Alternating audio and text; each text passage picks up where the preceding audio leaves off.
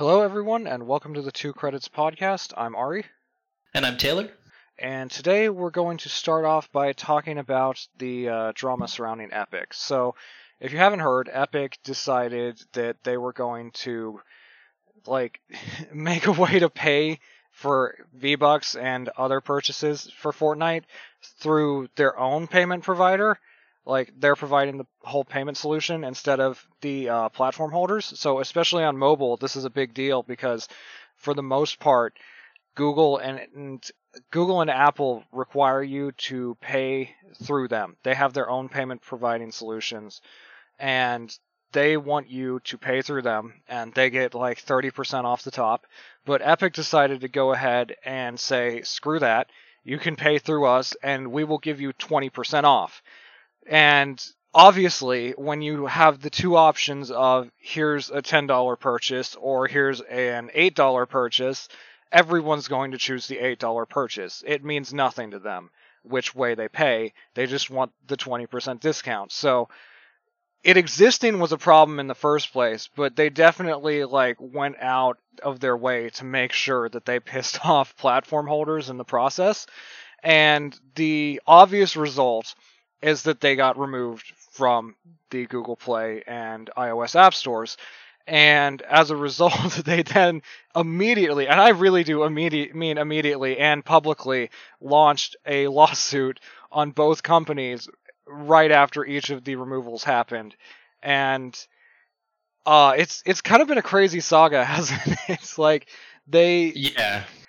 They did that and then they did the whole thing with the 1984 ripoff thing in um Fortnite, 1980 Fortnite or whatever and I mean, I just they were ready. They were very ready. Yeah. And it's kind of funny because it almost seems like they had somebody just sitting there waiting because they knew that they were going to get kicked off both of the stores. It was like they had someone sitting there waiting to tweet out their legal papers or whatever, like immediately. Because it, weirdly, they just straight up were like, "Yeah, we're suing Apple. Here's a link," and then you can just read all the papers. Um, and same for the Google Play Store. And it was really, it was really fast by all parties too, because it was like, I'm pretty sure it was only like a couple of hours for to get kicked off the App Store, and it took a while longer to get off of Google Play, which is weird. But it's just crazy, right? Like it because they obviously knew what was going to happen because they had all this ready. So clearly they were intending to get kicked off of both the stores to make a point. But I don't know, it seems like kind of an insane amount of money to be voluntarily walking away from, right? Because presumably on Android if you want, and if you seek it out, you can still download Fortnite um, and sideload it. But on iOS, there's no way to get Fortnite anymore. And I believe people have been saying eventually the app for Fortnite on iOS, because it can't get updated anymore, is just going to stop working. And I think that may or may not have already happened. I'm not sure. I saw some people saying they couldn't play already, so I'm not sure if that was uh, related to that or not. But like they're clearly trying to take on these companies to get a way around having to be on their stores and having to give up that 30% cut. And for Apple, it seems like they kind of have a point because on iOS, your option is you go on the App Store and you give up 30%, or you don't get to have an app on there at all. Whereas on Android, you don't actually have to use the Google Play Store. There's the Samsung store, there's the Amazon one, or you can just do your own thing by sideloading it. So, I don't know, it's interesting, right? Yeah, well, the main thing with Android is that they say that basically they've tried to negotiate deals with people that make the phones themselves, and Yes. they have not been able to because Google has blocked those deals. And that's the difference Yeah. there. But yeah, because Google can just say like like they have the ultimate leverage, even though they're not in as much control as Apple. Um, it was with OnePlus, I think, that they said they wanted to, I think, have like an Epic launcher pre-installed on those phones, but you know, I'm not sure exactly what happened, obviously, but Google can just say like, well, we can't stop you from releasing an Android phone, but we can disallow you from having any of our Google services stuff on there, so no Play Store, etc., which would be really bad. So obviously, for the most part, they have like the ultimate leverage, right? Yeah. And also on that note, you did say that that's an insane money to be amount of uh, an insane amount of money to be walking away from. But the thing that I'm more concerned with is like, okay, there's the whole money aspect of it, but there's a non-trivial amount of users that's on Android and iOS for Fortnite. Yeah, and there's sure. been a lot of studies in recent times that have said basically like even a day of no service can be killer for a game, especially a game of this size. So depending on how long this blackout lasts on iOS, this could be a non-trivial amount of users that they never get back just because they Well- don't trust that it won't go out again. Yeah, and think about it. Like, how long would a lawsuit like this take? It's not going to be over anytime soon unless they settle. Because if neither side wants to, like, if both sides don't want to settle because they can't reach some kind of agreement, then it'll work like it always does, where eventually, after an insane amount of time, one side wins. And then there's an appeal, and then another side wins, and then there's an appeal, or whatever. So it'll take forever for this to even get like resolved one way or another. And obviously, they think that they have a chance to win. Otherwise, they would never have done this because it was so carefully planned out. So obviously, but I don't know. Like, it seems crazy. It's just, it, it seems crazy to be willing to risk this much. And it almost to me seems like either they think that Fortnite is still going to be a huge thing in like 10 years, or they're doing this with the hopes of not having to give out 30% for future endeavors, right? Yeah. But it's kind of crazy to do that in my mind because can you really expect to have a product as successful as Fortnite ever again? I don't think you can rely on that, right? no, But and Riot's. all- I was yeah. just gonna say, and Sorry, Riot's feeling the pain of that right now with Valorant not reaching nearly the levels that uh, League did. Yeah, because even like the best, like the companies that have like all the biggest stuff have a hard time like maintaining that forever, right? Like, I, I'm trying to think like Riot, yeah, for sure. Like Teamfight Tactics still pretty popular, things like that, but nothing as much as League. And then I don't know, I can't even think of any others. Minecraft, like, can you really expect to have that again? That sort of thing. But, but, but they're so willing to throw away all these users and all this money, right? In the short term, because presumably they think it'll be worth it for them later on. But I feel like later on is probably years from now, at least for iOS, right? Yeah, and also it's crazy to me because they're not seeking any kind of like payment from either of these companies. They're just asking that they don't have to go through their payment providers. Like that's that's literally it. It's such a crazy lawsuit because they're spending a ton of money in the hopes that they just never have to pay that 30% again. And Yeah. it it's unprecedented in a way and i mean i feel like in a way there's a chance that it could be over quickly because depending on how this goes in the very short term epic may just cave again. I mean it's not like they hadn't already caved on android and people have been very quick to note that. But um Yeah. it could happen, but also we could see some other like authority within the court system step up and be like, okay, well you shouldn't be able to do this. Because the the thing that Epic has cited is back when Windows Microsoft was forced to do the same thing for Windows because of um, Windows PCs becoming so essential to daily life. And that's kind of the case that Epic is making now. Like, well, this happened once, it can happen again. And it remains to be seen whether or not that will play out the way they want it to. But it is a stronger case than I expected. Yeah, like I like for me, um, I can see the merits of the argument against Apple because it kind of makes sense to me that you know as much as it is their platform, you know they make the hardware, they make the operating system, like it's their thing. I still don't necessarily think they should be able to say your app has to be on our store or it can't be on our platform at all.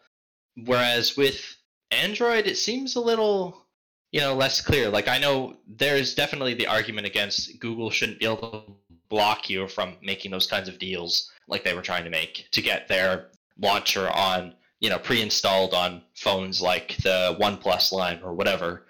But with regards to the store, I think it's kind of a shaky argument to say like that they can't set their own um, cut because it's their store. So I don't know. But it's it's also just crazy. Like it it's crazy how planned out it is, and it's kind of crazy how they seem to want to get the community on their side. Like they've obviously are trying to go for that because they're making it so public, and they had a whole marketing campaign about it with the 1984 thing. And I'm sure they'll probably have more. So I wonder maybe they're hoping that just people in the community will be mad and direct their anger at Apple and Google, but I don't know how much that's really going to do. I mean, on the other hand, though, they're kind of a weird company if you think about it. Like, their entire goal, and they started an entire platform, the Epic Game Store, just to challenge Steam's cut. It had nothing to do with, like, being on Steam. They were challenging Steam's cut. And that was the way they framed it. And now they have Yeah. a store that's just continuing to go because Steam still hasn't been toppled. And now they're challenging the cuts from Google and from um, Apple, and it, it's a weird thing to see them openly spending money on challenging industry norms. And people can be as cynical about it as they want. You know, they're a business; they eventually have to make more money. But the question I have perpetually is, do they though? Because I don't know how much money they're spending in relation to how much they're making. This could be like a drop in the pond that they're actually spending compared to what they make every day. And they could be doing this simply because they're anti-establishment or whatever. You know, it may not be as simple as oh, they're doing this for like selfish reasons because they don't want to pay it.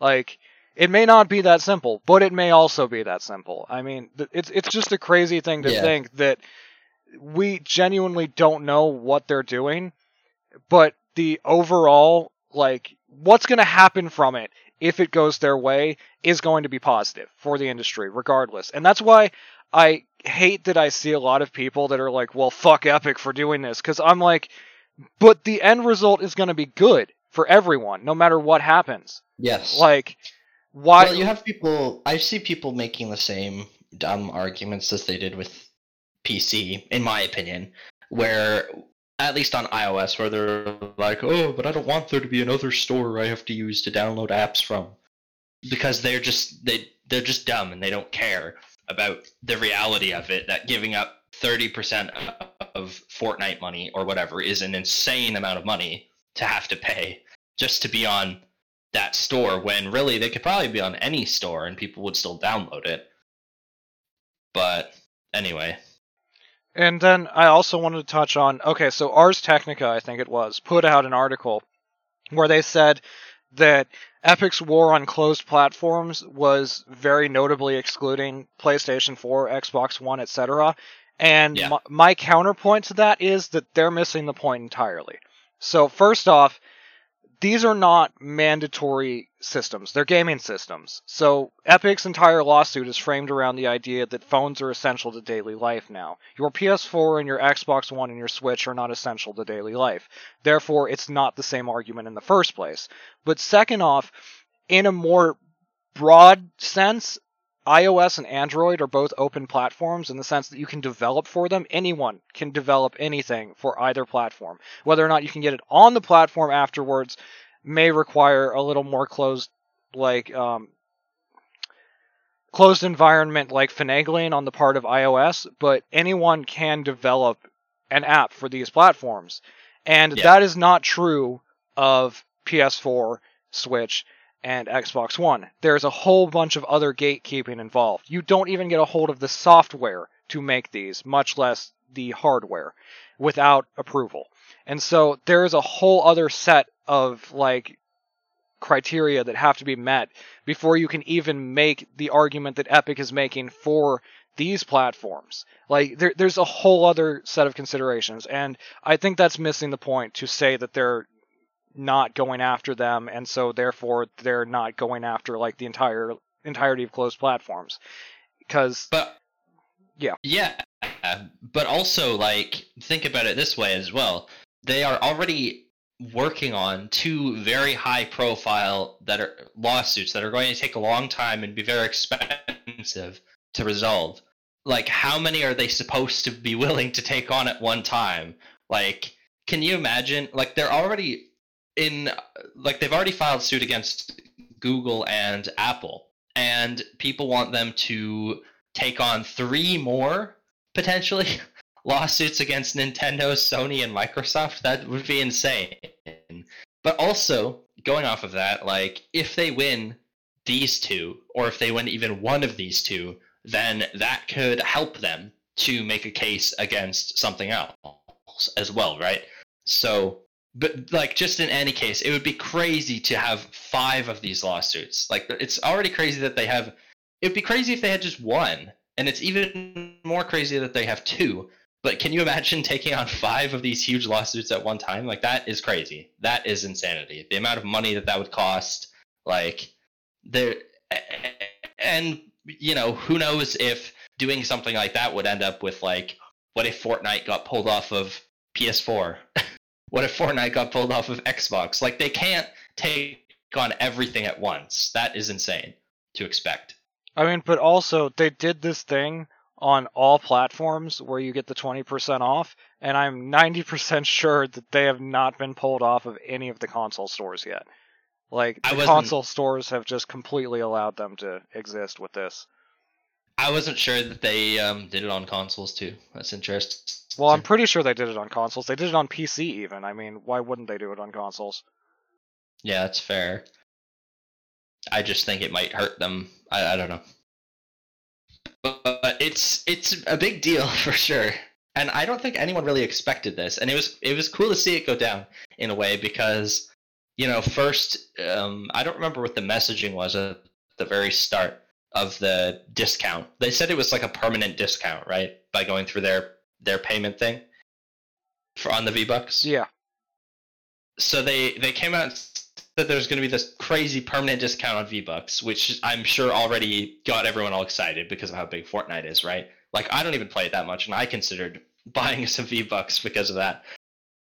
But and then from there, like everyone was wondering, like how can they even do that? Like what are they thinking? How can they just do that on iOS and Android? How can they subvert Apple? and just do it. Like how did I don't even know how they snuck that past the the app review or whatever, the review process that it has to go through before going live on the store. But they did and then we were all just wondering like what is going to happen? They of course they have to like Apple has to pull it off, right? And then they did so soon. And then we're all just like, well what's like they had to know that they were going to get pulled off, right? And clearly they did. I don't know, it's just crazy. Yeah. I mean, the, now comes the worst part though, where we have to sit here and wait for anything else to happen. It's gonna be. I I really think it's gonna be a long time. I think it will be a very long time before something like this gets resolved in any meaningful way. If it if it ends up going all the way to court, I don't see how that takes anything less than like years because n- I don't I don't think any like either side would accept the outcome. If there's a if they have the ability to appeal, they're going to do that because I don't think either side is going to be happy with losing at this point right? So I don't know. It's gonna take a long time, and that's gonna be the hard part. but like, can you imagine if Fortnite isn't available on on iOS or on the Google Play Store for like however many months or years this takes to resolve? I don't even want to know what that's going to do to their, their numbers. no more free games. Our lawsuit killed them. But it's kind of crazy too because they are working so hard all the time to keep to retain people to Fortnite, right? That's why they do those massive changes all the time. Why they have all those crazy events where you can like watch movies and all that stuff. Why they have like crazy tie-ins, like what do they have? Like Star Wars, Aquaman, Deadpool. um, Avengers, I think. They have At one point, have, yeah, like- they had an Avengers mode even. like yeah so like they do all this stuff very clearly designed to retain people and like it seems like they're kind of throwing some of that away, which is just crazy to me with how much they they like how hard they work on trying to keep things interesting so people don't leave.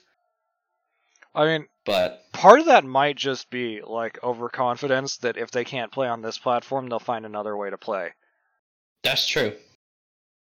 But I think there's probably a decent number of people that play on mobile that might not have another way to play it.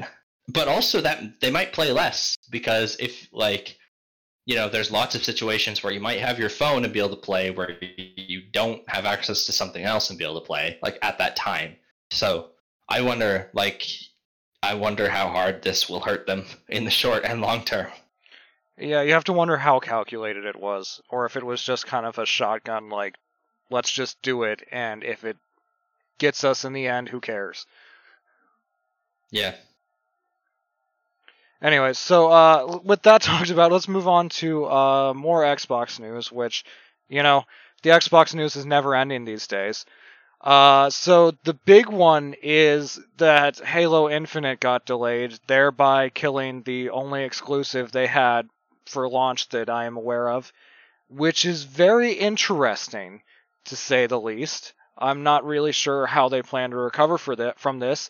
Their current messaging is that there will be thousands of playable games from across four generations on this console, but let's be honest, who's going to buy an Xbox Series X to play OG Xbox games? So, I mean, obviously Halo Infinite wasn't like the most appealing next gen title, but it getting delayed is kind of a big deal. Yeah, because, you know, in my mind, the way I see it is overall, the PlayStation 5 is already way more appealing. But they I can't think of anything off the top of my head that's that they have for like just straight up for launch that they had that I was really excited for. So the way I see it was like it seemed like Xbox Series X kind of had a fighting chance at the start because if they had Halo right away and the PlayStation 5 didn't have something like that right away, then maybe they could start, you know, getting some momentum even though their exclusives overall seem to be, you know, not getting the attention that they might like. Whereas now, like now that they have nothing, I it just seems like an easy choice to me. Like it doesn't even seem like a choice to of which console to get.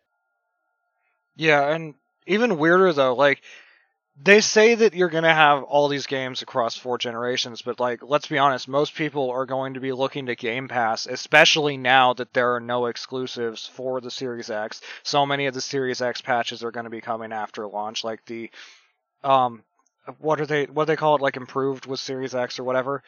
Um Oh, optimized for Series X. optimized for? Series X, that's it. Yeah. So Yeah. there are so many of those patches are coming after launch. There are no exclusives, and people are going to be looking to Game Pass because it's their cheap way to play games that are Xbox exclusive, and the majority of those are going to be Xbox One games, right? You're not going to have a ton of like 360 and OG Xbox games at launch that are going to be available through Game Pass. And I'm not even sure how they're going to be available in general at this point because they just say they're going to be there and are a little non-specific about it. And just it's a very weird thing to be thinking about the majority of the games that people that buy this are going to play are going to be from last gen. Yeah. it definitely is.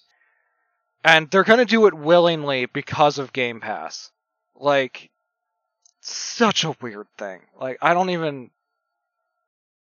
Yeah, it just seems strange because I don't really know what their game plan is here because you know, I could be wrong, but it feels like all signs right now point to this being a heavily Sony dominated generation once again between the two. And I just feel like their best chance in my mind was because they had Halo, they might have a stronger start, which could help, you know, maybe snowball into something and get them some uh, momentum off the bat. But I feel like once the PlayStation 5 gets rolling, it's going to be too late. Like, I don't see any way with what they've talked about right now that they are going to have a slower start. Like, I, I anticipate them having a slower start.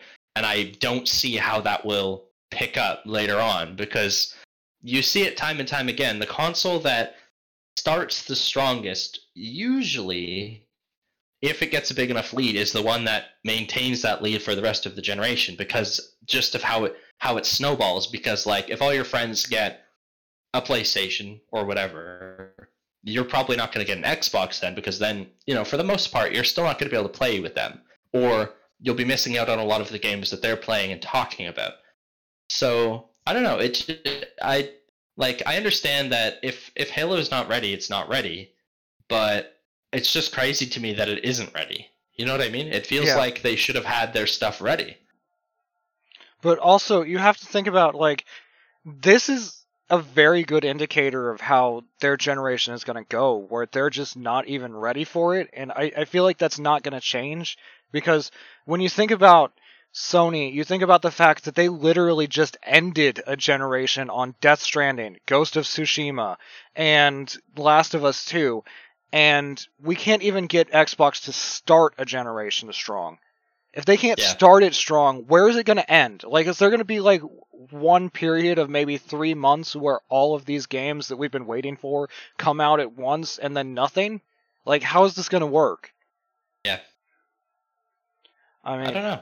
It's just it, it's it's so unfortunate because I actually tend to like the Xbox consoles a little more, but it feels like I never have a good reason to actually choose that one or to even like this time around with the way things are looking. I don't see any reason for me to get one ever, even later on, which is just I don't know. It feels like there's never there's never good news about Xbox at this point, like for the next generation anyway.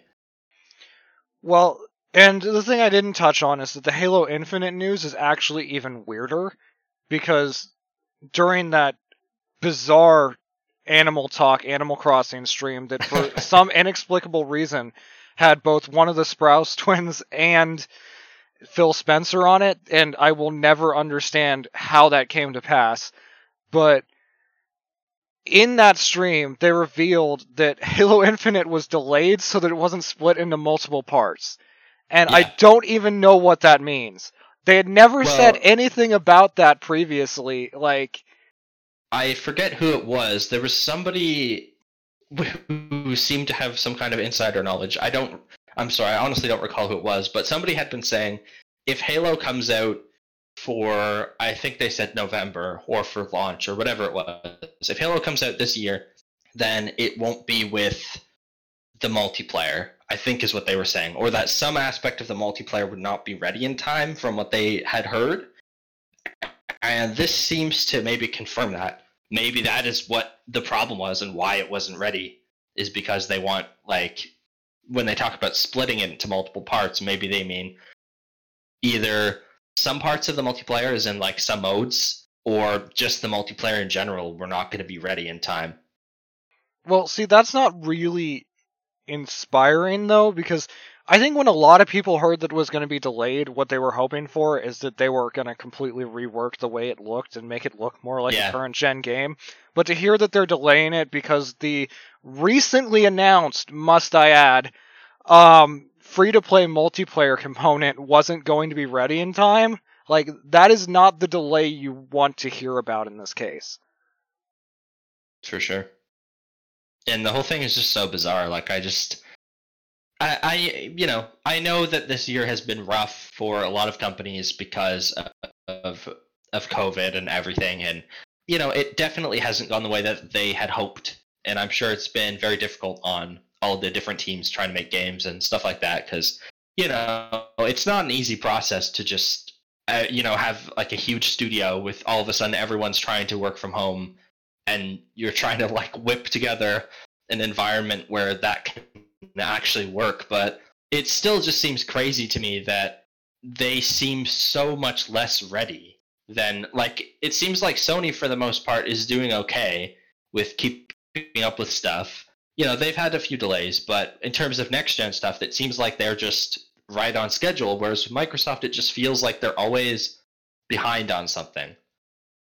I, I think it's actually a little ironic because Phil Spencer, I think it was, was the one that warned that early next year was when we were going to really start feeling the effects of COVID in the games industry. And here Yeah. we are, and they can't even make it that far. Yeah. But I mean, I don't know. I I just feel like this has completely sealed Xbox's fate, and it's kind of gonna be one of those things where like we've kind of got a similar situation to when the Xbox One was going to launch. I know that it saw a lot of backlash, but the whole online only aspect where you could share games in a similar manner to the way that Steam is doing now, except on a per game basis, which is what everyone wanted Steam to be doing. Um, that was an appealing feature to me, right? But that was an appealing feature that was not backed by the games at the time. And Yeah. so I feel like what we've got here is exactly the same thing, where we've got xCloud and we've got some of the other stuff, which are appealing features that are not backed by the games. And that seems to be Microsoft's thing. Thinking ahead without being able to just do the basic things. Yeah, and it you know I keep saying this, but it feels like all those studios they picked up should have you know started paying off by now, but they kind of aren't. Like I I know that they will, but it feels like the move if you can make it is to buy a bunch of studios and then have them get stuff going and ready like much sooner than what all their stuff is going to be ready for which seems to be like a lot of it doesn't even have a date, which means it's probably like, you know, not not this year, maybe even not next year. So that's just that's a very far time away for me to care about if you know whoever is going into GameStop and buying a console this you know this winter. That's that's a long time away and i don't think anybody is going to really care about that. They're going to care about what's available now. And I mean, I haven't really touched on it, even though we've talked about this a lot, but the most baffling of all of these companies that just haven't been able to get their stuff out are Obsidian and Rare. And the reason for that is like, what has Rare done recently other than, you know, Sea of Thieves? Which, I mean, I appreciate the updates that they're doing, but they're not like the most substantial updates yeah consider like over time and like maybe a little bit of development work on Battletoads. Like I know they're involved, but you know it's mostly being handled by another studio that I've never heard of. Um, so I mean, what what have they really been doing? They could have had another game ready, or at least it feels like they should have been able to. And Obsidian has just been constantly putting out games year after year recently, and we've got the Outer Worlds that just came out, and it feels like they should have had something to follow up with. Maybe it wouldn't have been Avowed, right? But it should have been something. There should have been something that they would have ready right in time for this launch, or at least it feels like that's the case. And there isn't. yeah And I mean, I I also am confused as to why Psychonauts 2 isn't done, obviously, but it's Double Fine, and my my expectations of Double Fine are basically nothing at this point. So, um, yeah i mean obsidian did have grounded but i feel like that didn't really turn out that so far does not seem super promising to me so well, Grounded was a side project from like four or less people at the studio, yeah so it, it's a completely different situation. But yeah yeah, I'm just completely baffled as to why none of these have paid off. Like they've bought so many studios and none of them have a launch title. And now not even Microsoft themselves have a launch title. And yeah I don't know what is going on. i don't know i, I just don't know Anyway, so enough ragging on Microsoft for the millionth time. Uh, we're gonna move on Until to next week. yeah, until next week. So we're gonna move on to briefly. I want to mention that Origin Access and EA Access are now becoming EA Play, which is kind of a an interesting move because you know, like for the for a very long time, inexplicably, Origin Access was called Origin Access on PC because of the Origin client, whereas EA Access was on consoles. And now Yeah. they're going under a, the same branding, and this makes sense, but it's inexplicable why it took this long. And they well, EA Access was was weird from the start because originally it was only on Xbox too, from what I remember. So yeah, now it's on PS4, I think. yeah, I I'm pretty sure. Yeah, And but also like I don't know. Like, did they say if if um the same subscription will kind of carry over as in terms of like is it the same subscription for console and PC now? Or is it still two different ones? Because I feel like that could be weird. it does not say in the article, as far as I'm aware. Like it doesn't specifically say that. But yeah, it would be weird to have the same subscription on multiple consoles that are separate. But I mean, Or I- not, if it's called the same thing. Like, I feel like either way is kind of strange. either way is very strange.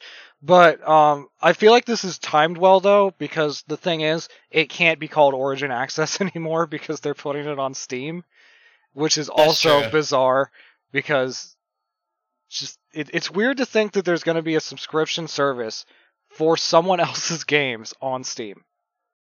It's kind of weird that they're coming back to Steam at all. Like, I.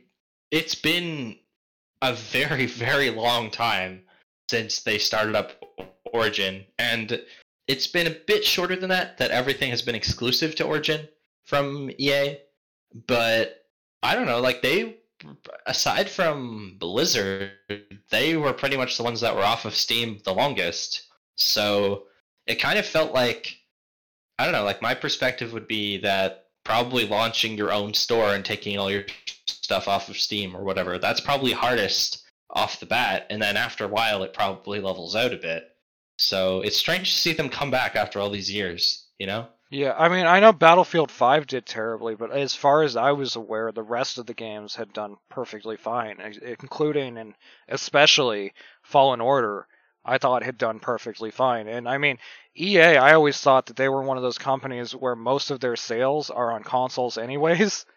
Like, Yeah, because they have all the sports games, or uh, no, many of the sports games, not all, but So I'm not entirely sure why it is that they decided to go back to Steam. If they just kind of like thought that there was no reason not to all of a sudden, or what. But I mean, there is the fact that the cut is a bit lower now at a point, so that might help with that decision. that is true. That might have encouraged them to come back. But like, there are a lot of people that were pointing to it, like, oh, look at the like hunt.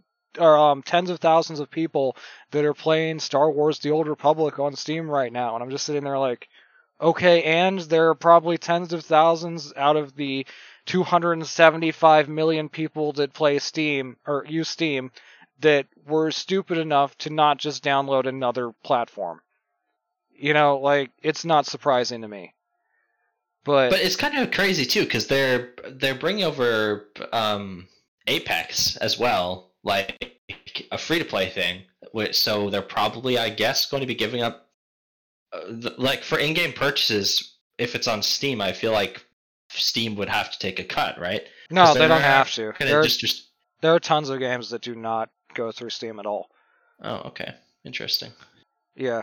I mean, I feel like they would because it streamlines things. It allows you to use Steam's payment processing, which allows users to have a more streamlined experience. But they don't have to, Interesting. as far as I'm aware. Like, I don't know if there's an exact like policy on that, but there are tons of games that literally do not have any hooked up or any stuff hooked up to Steam at all.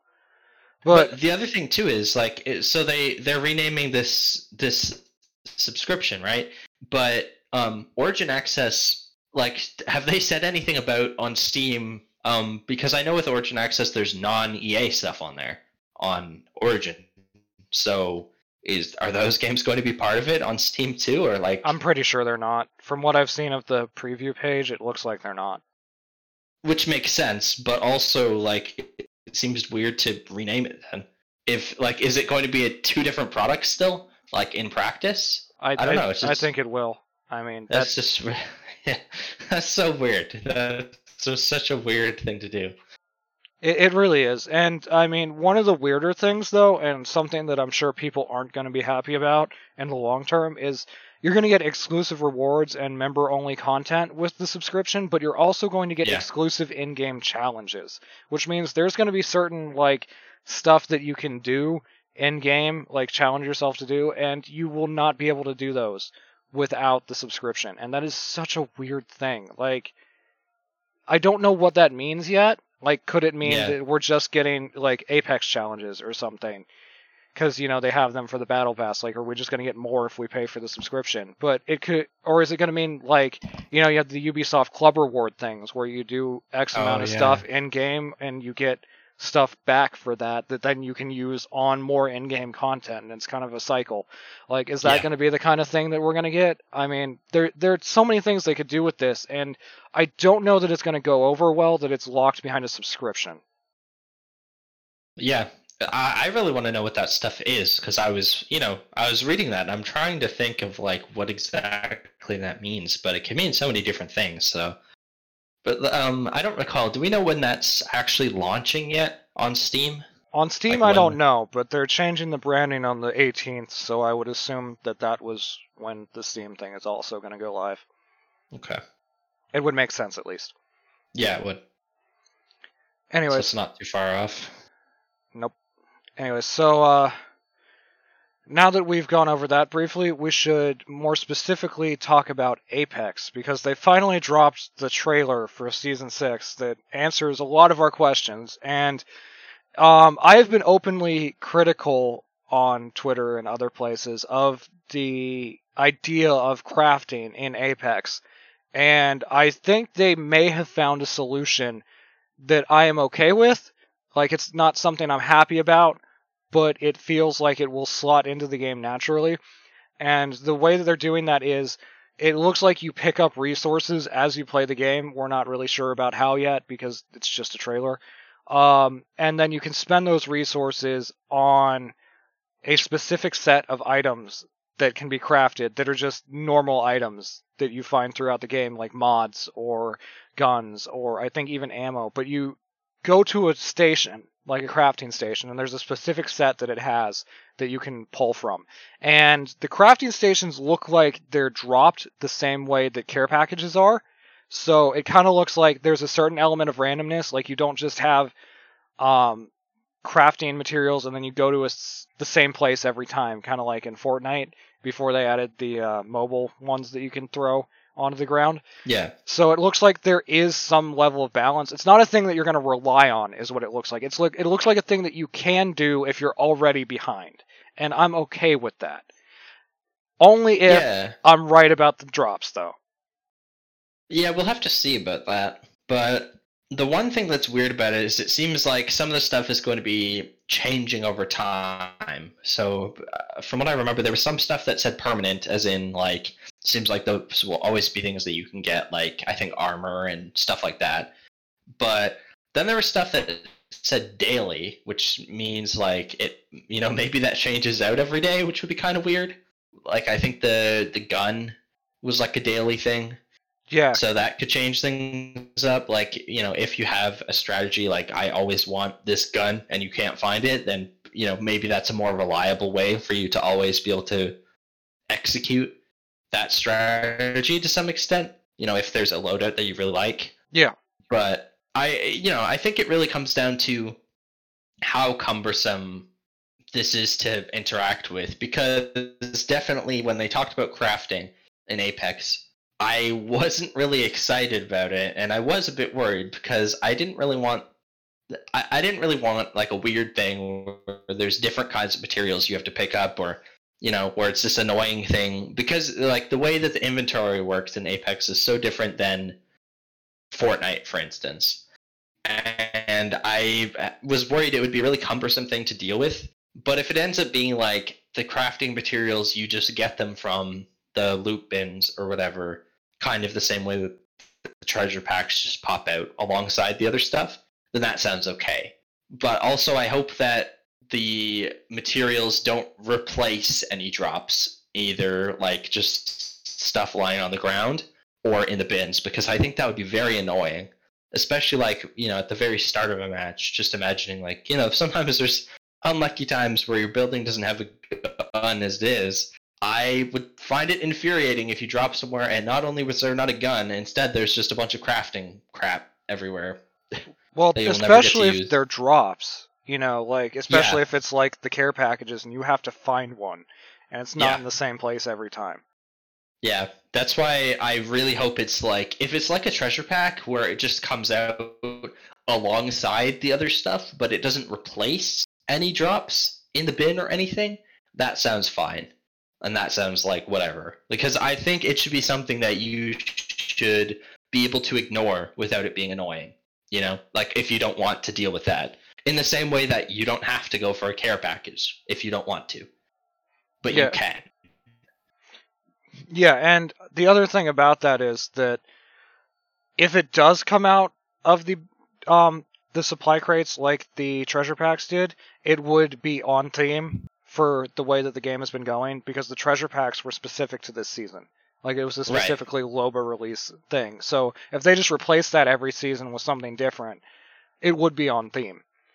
And Yeah. it would make a lot of sense if they did that. But yeah, I mean, I also found it interesting that they specifically seem to have revealed that the turbocharger and the devotion are going back into rotation.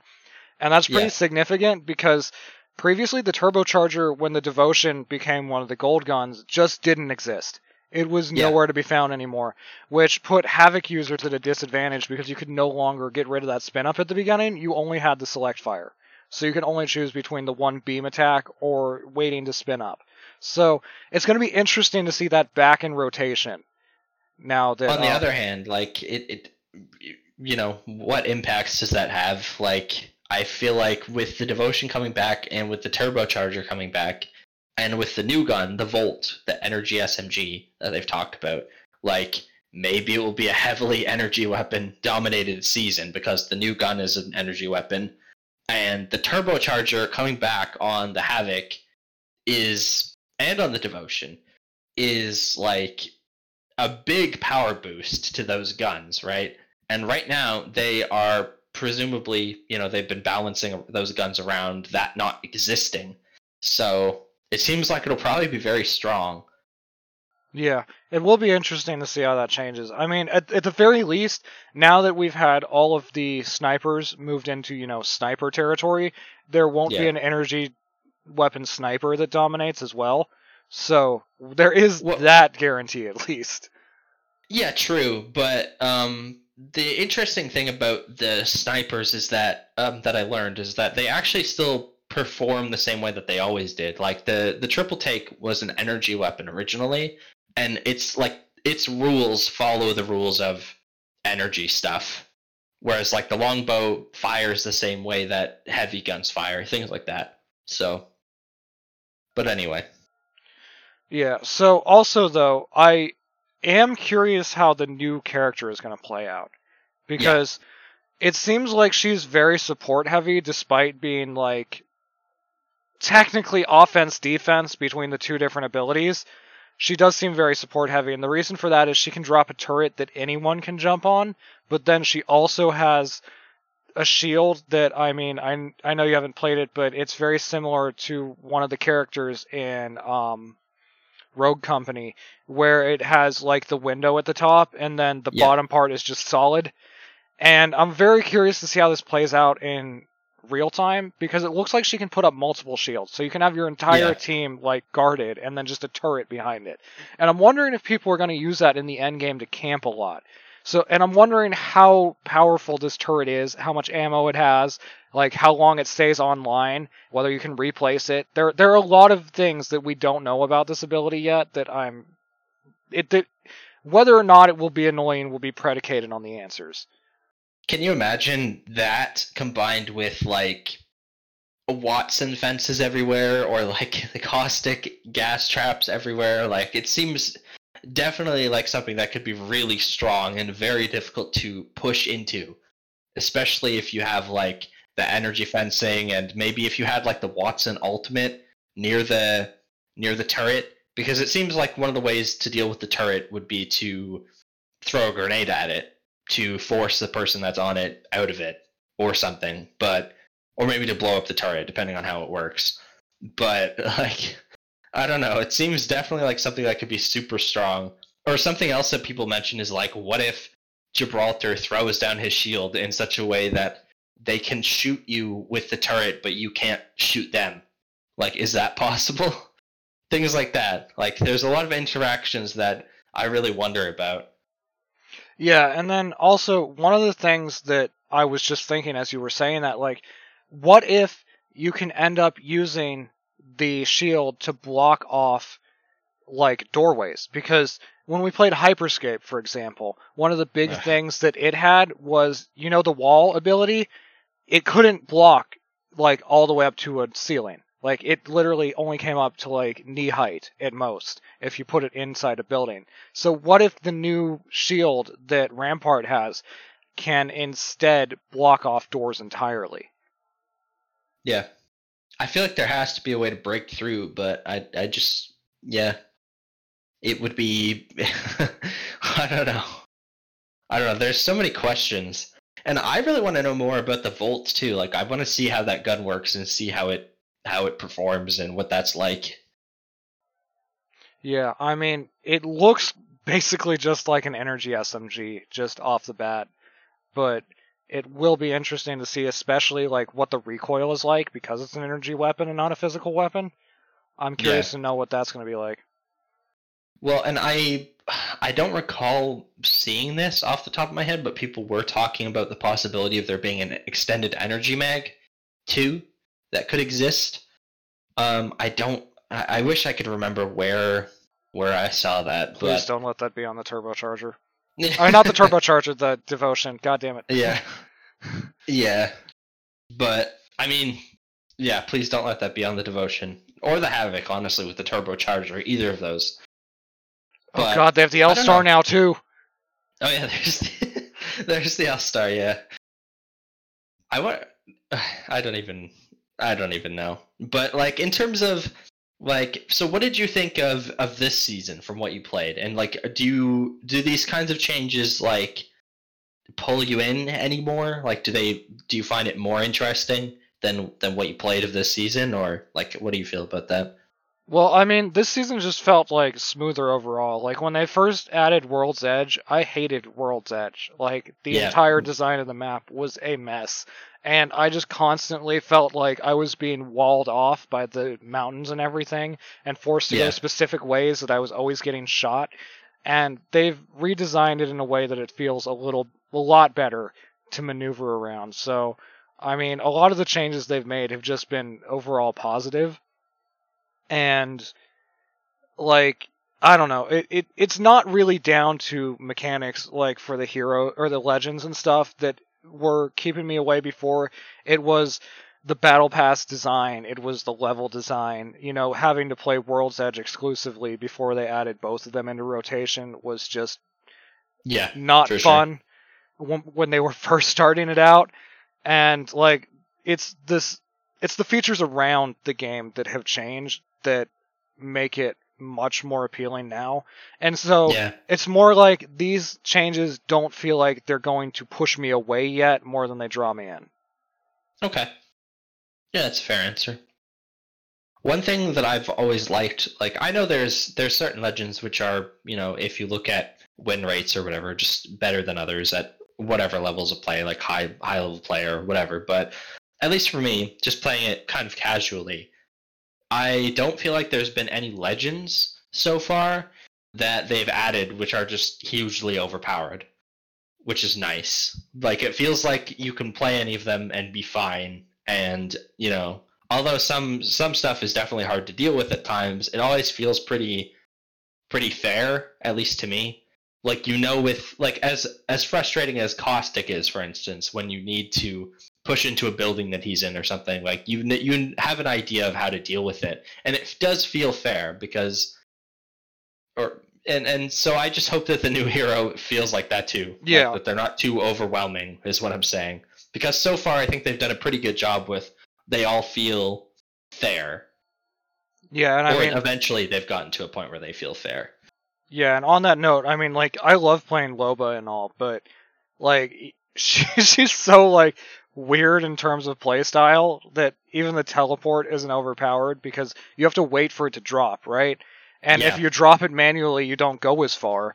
And it can only be thrown in a specific arc that doesn't like cover a whole lot of space.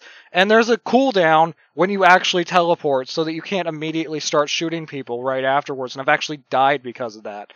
And, And it's very like, visible too. yeah, it is very visible, and it makes that shing kind of sound that everybody can hear.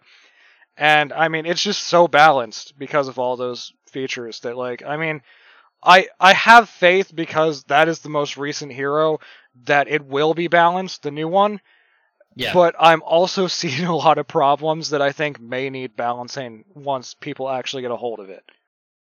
Yeah, I think it depends because the turret does sound very powerful on paper, but I also like think about it and like, can you just be insta killed via a headshot from a sniper or something while you're sitting up there?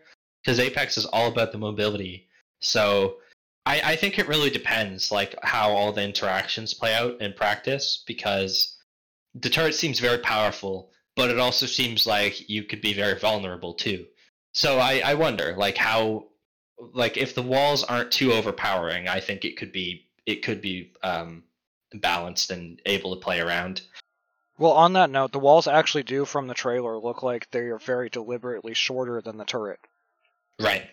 So, I mean, it may be that you're right that they want you to just stay still and get shot.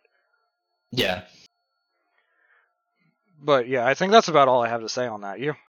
Yeah, pretty much. I'm excited for it, but um, also I need to see like how the stuff actually plays out, and hopefully it's as it's as smooth as it was this season because I actually really enjoyed this season overall. Well, at least we've only got like what three days until we find out.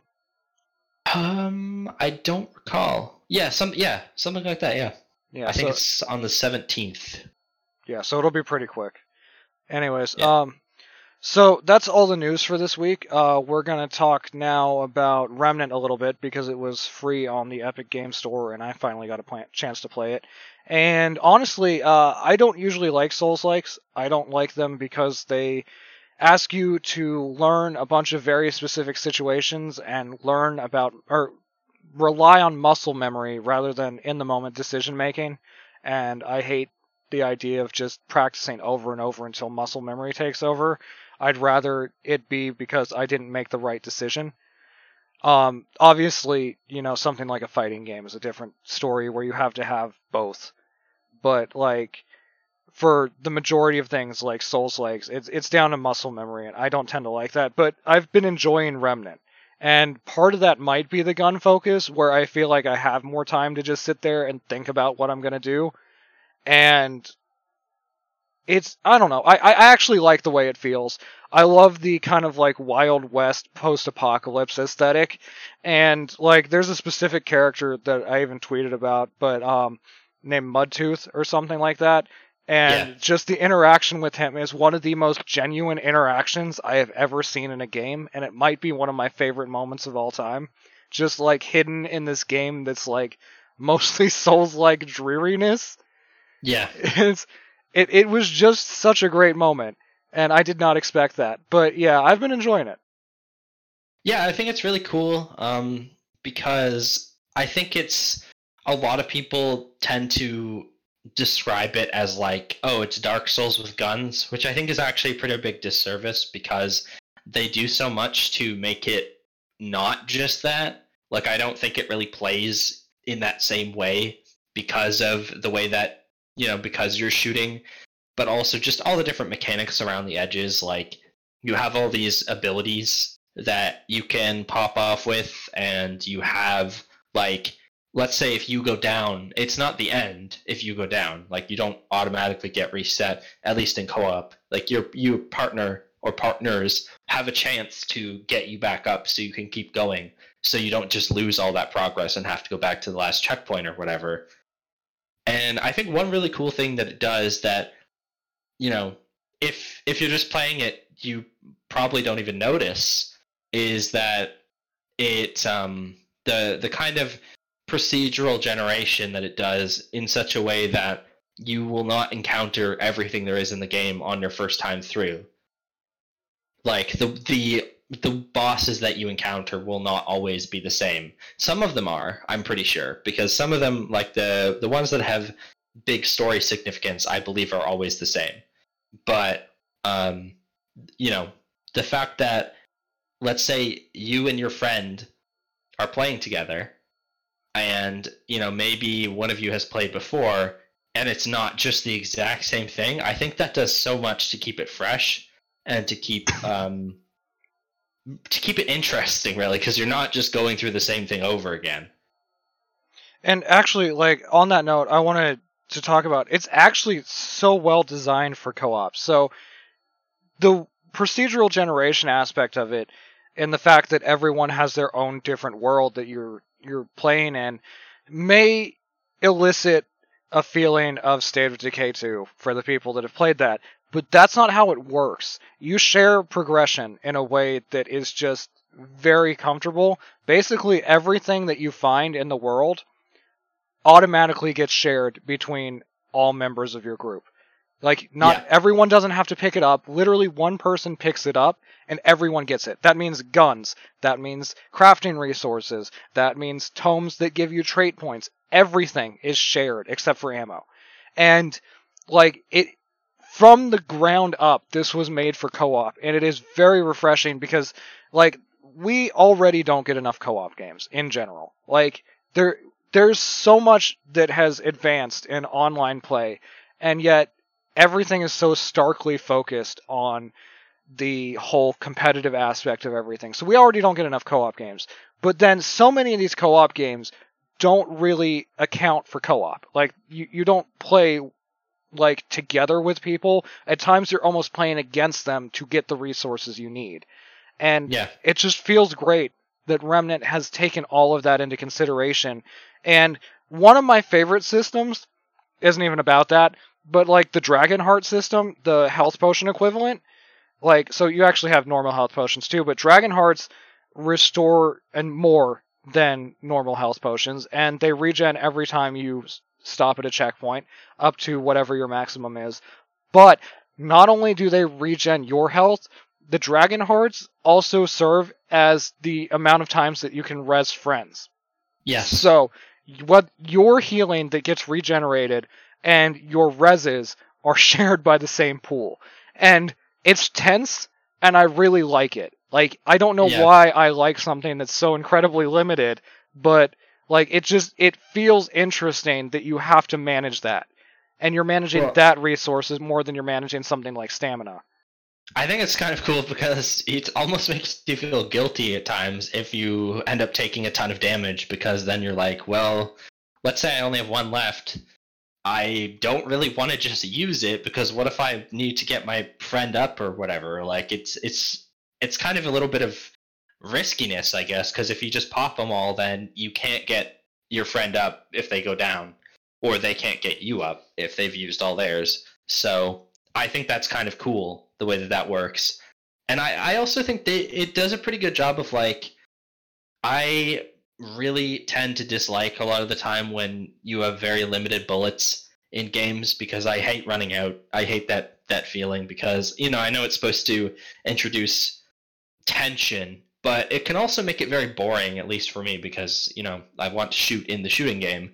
And this game has limited ammo to some extent, but I think it, they do a pretty good job of like you might get pretty low after you know a rough encounter, but you never have a situation really, or you're never forced to have a situation where you have none.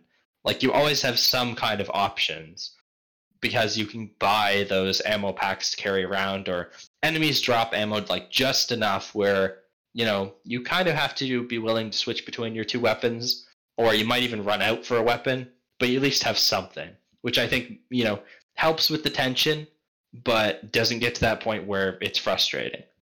Yeah, and on that note, it, it has it is very cleverly balanced, at least on normal, because one of the things I noticed is one of the bosses that I went up against, the Ent. I don't know if you faced that one or if it's a story Yeah, one or whatever. Um, it feels very easy if you keep moving, but the moment you stop moving, everything in that boss fight just falls apart because Yeah, there are just constant like root rot AoEs going on. There's constant the explosive root rot mushroom things coming at you, and like if you keep moving, it's like, oh well, this is a breeze. But the moment you stop moving, it just like slams you very hard.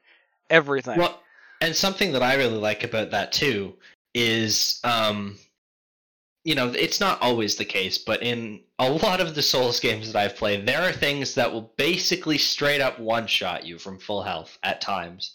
In a lot of them, not in all of them, but at points in many of them. Whereas, at least so far in this, like especially in in the fight with the Ent, we'll say, you can get in a situation where let's say you get staggered from something and then you take a lot of damage and then you also have no stamina and you're in like a really rough and tense spot and you but you don't just straight up die because you made one mistake like the mistake hurts you a lot and it's it can be really hard to dig yourself out of that especially in that fight where there's so many enemies running around and so many explosions going off everywhere and you need to keep moving but you just ran out of stamina or whatever because you mismanaged it. But there there's always there's pretty much always a way to dig yourself out of it, which make you know again can really help it make really help make it feel very tense and a little bit stressful in a good way, but doesn't feel as unfair as some stuff in other games does, where you just get like insta killed by something. Yeah, and especially with how long that fight in specific is, like if you got one shot right near the end, just because you happen to misstep, oh god, would that feel bad. Oh, you mean like in the Surge, uh, the Surge, the final boss that I had to t- try like fifty times? Yeah. Or like the Sekiro one where you beat one boss and then go to another boss that then one shots you because you were worn out from the first boss. Oh yeah, that can feel bad.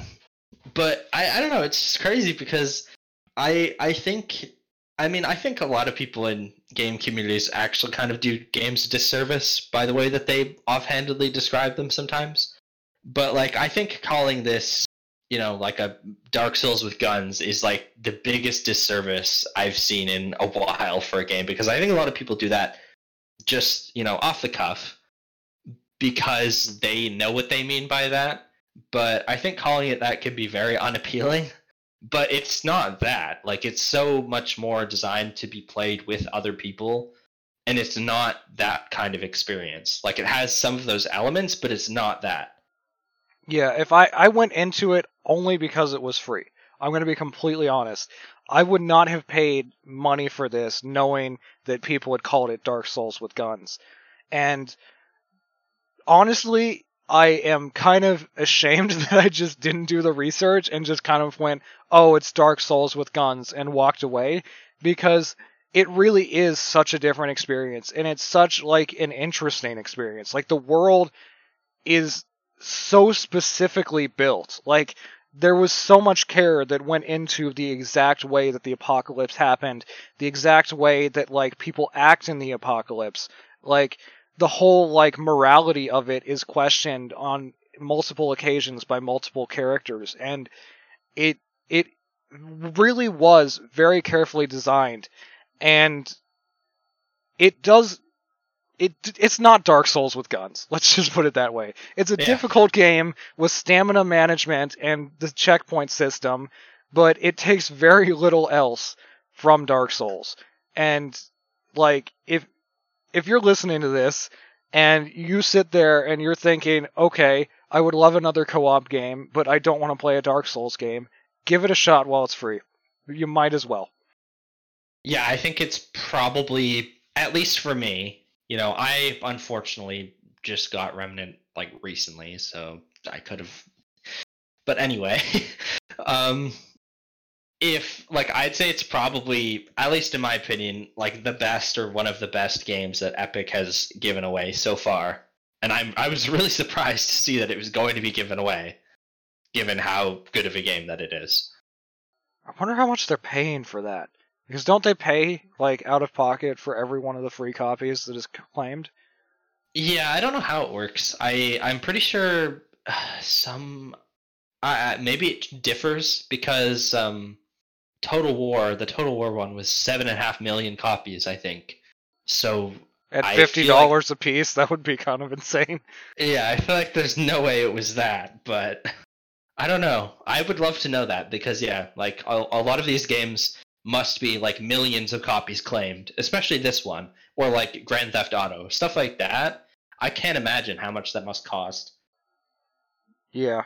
And I mean, just to digress a little, I'm actually interested to know how the Total War thing happened in the first place because it is an experimental title in that series because it's a saga title and there's a one of the things I've seen people say is that they use these titles as like a testing ground for new mechanics, and people were theorizing that they used Troy as a testing ground for new siege mechanics, which a lot of people think desperately needed reworked. So I'm interested to know if they kind of came up with this idea on their own, like to just Right. put it out for free as a testing kind of thing. Right. Yeah, I mean, who knows? But it would be cool to know. But unfortunately, I don't think we ever will. But yeah, back to Remnant. Um, I don't know. I'm really pleasantly surprised with it, and I love the aesthetic. Like, it kind of brings when you're running around the city areas, especially, it kind of feels a lot like the Division, except for Yes. taken over by this like extremely like fantastical version of nature, and Yeah. It's a crazy feeling, especially with like all the reds and pinks everywhere. Like, it just looks so like fantastical, but also like it, it feels plausible at the same time. Yeah. I don't know. I I just really don't have much bad to say about it at all. Like it, it seems to run really nicely. The co-op experience is so smooth. Like one of my favorite games ever is the original Dark Souls, and I love playing that with people. But co-op in that game is such a pain in the ass, and I just like in in pretty much every FromSoft game, it's always like it's always way more annoying than it needs to be. And then I play this, and I'm just like, man, I I wish it was always as easy as this. Like it's so smooth, it all makes sense. It feels Doesn't like- make you disadvantage yourself to summon a friend. yeah, and it just I don't know, like yeah, like everything about it is nice. Like the I I really like the sounds. I really like it, it's very atmospheric. Like I don't know. I I think it's really cool. And there's so much lore too. There's like a ton of it everywhere if you want to engage with that, but you don't have to, which I actually like because I don't at least on my first playthrough, I don't really care. Um, at least when I'm playing with a friend, because there's all that like there's books everywhere that have like Computer way more terminals. pages. Yeah, that have like way more text than you'd expect. Like there's like a lot. Um, so it's nice to be able to just kind of skip it, and then you know maybe I'll play it again at some point, and then go through that more more thoroughly. But I just I like when games go down that route instead of having like all these long cutscenes that they want you to watch because you know sometimes you just don't want to like when you're playing co-op or whatever maybe you just want to skip that so you can keep going or not like you know but it's it's just it feels so well put together. And i believe they still have more dlc coming for it at some point. And i'm interested to see like what that ends up being because i think they did the one that they did um, already was kind of like a smaller one and they have like a larger one coming with more I, i'm not sure if it's more story for sure yet or um, what because i mean you know i haven't beaten the game yet either but i'm i feel like i'll definitely want to play that if it's as good as this Yeah. And I mean, like it's it's just nice to see that somebody is taking things from Souls like and making them like more accessible in a lot of ways because you know, Souls likes are well and good for their audiences, but like the overall genre has not evolved that much. Like they adhere to a strict set of formats and that those formats usually revolve around, you know, the checkpoints, if they have co-op, the impossible to ever maintain co-op, the very difficult bosses that just require you to play over and over and over and over until you're sick of the game and just stuff like that. You know, like they Yeah. all follow this same format. But there's a lot that this genre does specifically that had not been taken and put into other places. And I'm really glad to see Remnant being one of those games. Well, and I think there's something to be said for the idea of like it letting you pick a difficulty level at the start, and I'm pretty sure I'm just on normal two for the first time. Um, and that's cool because it still feels challenging um, on your first time, but not like so much where it feels like you have to do the same boss like 10 times before you can get past it, which I like because, you know, if you really enjoy the game after playing it through that way, then you can turn it up and you can do it again. And I like that. Whereas, you know, sometimes with like I play a lot of difficult games and I like that, but sometimes also I do really just wish that I could, you know, move forward. Where so I I think it's cool that that this has, you know, kind of a difficulty setting and you can adjust it or you can take on extra challenges of your own in that way. But Yeah. it's not like your first time you have to do that. Yeah. I think that's cool because not everybody likes that. But also, like, sometimes you pick, like, hard, for example, and you're fine for one quarter of the game, and then you just hit a fucking difficulty wall, and you're like, why did I do this to myself? that was me with the God of War, the latest God of War, because there's the difficulty setting that has a disclaimer, and I was like, yeah, whatever, and then I I was doing it, and it was so hard. It's the, easily the hardest thing I've ever played, and I had to give up because it was too hard. Anyways, yeah, so if you're interested in Remnant, be sure to grab it on the Epic Game Store while it's free until uh what is next Thursday? It is the 20th is when it's going to Yeah. not be free anymore. I mean, I've you know, I would say do that with every game anyway, because you might as well, but like especially with this one. It Yeah. is so worth it. And even if I like even if you don't really want the Epic launcher, I would say just try it. Just try Remnant because it's so good. Like it's one of my favorite games that I've played in a while, especially for co-op because it does it so well. Just treat it as a demo if you really want to and then buy it on Steam. Anyways, so that is our podcast for the week. Take care everyone and see you next week. yeah, see you.